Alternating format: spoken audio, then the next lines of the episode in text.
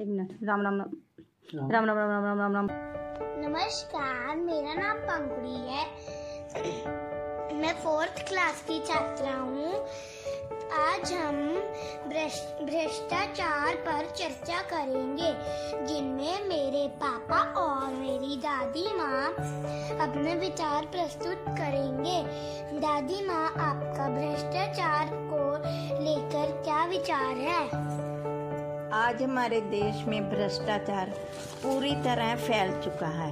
चाहे वह राजनीति हो या स्वास्थ्य विभाग हो या फिर खाद्यान्न विभाग। शिक्षा विभाग में तो इसकी जड़ें बहुत ज़्यादा फैल चुकी हैं। बच्चे के एडमिशन से लेकर नौकरी तक प्रमोशन से लेकर ट्रांसफ़र तक हर जगह भ्रष्टाचार है।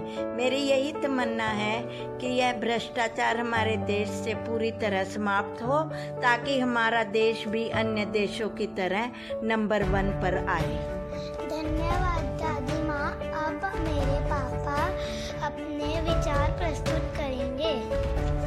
जी बेटा जैसा कि हम जानते हैं, हमारे देश में भ्रष्टाचार पूरी तरह से फैल चुका है। आज भारत में अच्छी व्यवस्था होने के, अर्थव्यवस्था होने के बाद भी हम पूरे तरीके से विकसित होने की दौड़ से पीछे हैं। इसका सबसे बड़ा कारण, बेटा, सबसे बड़ा कारण यही है भ्रष्टाचार। आज भारत में भ्रष्टाचार के बिना कोई भी काम नहीं होता। आज के समय में भ्रष्टाचार इतना बढ़ गया है कि हम दूसरे के बारे में सोचते ही नहीं हैं।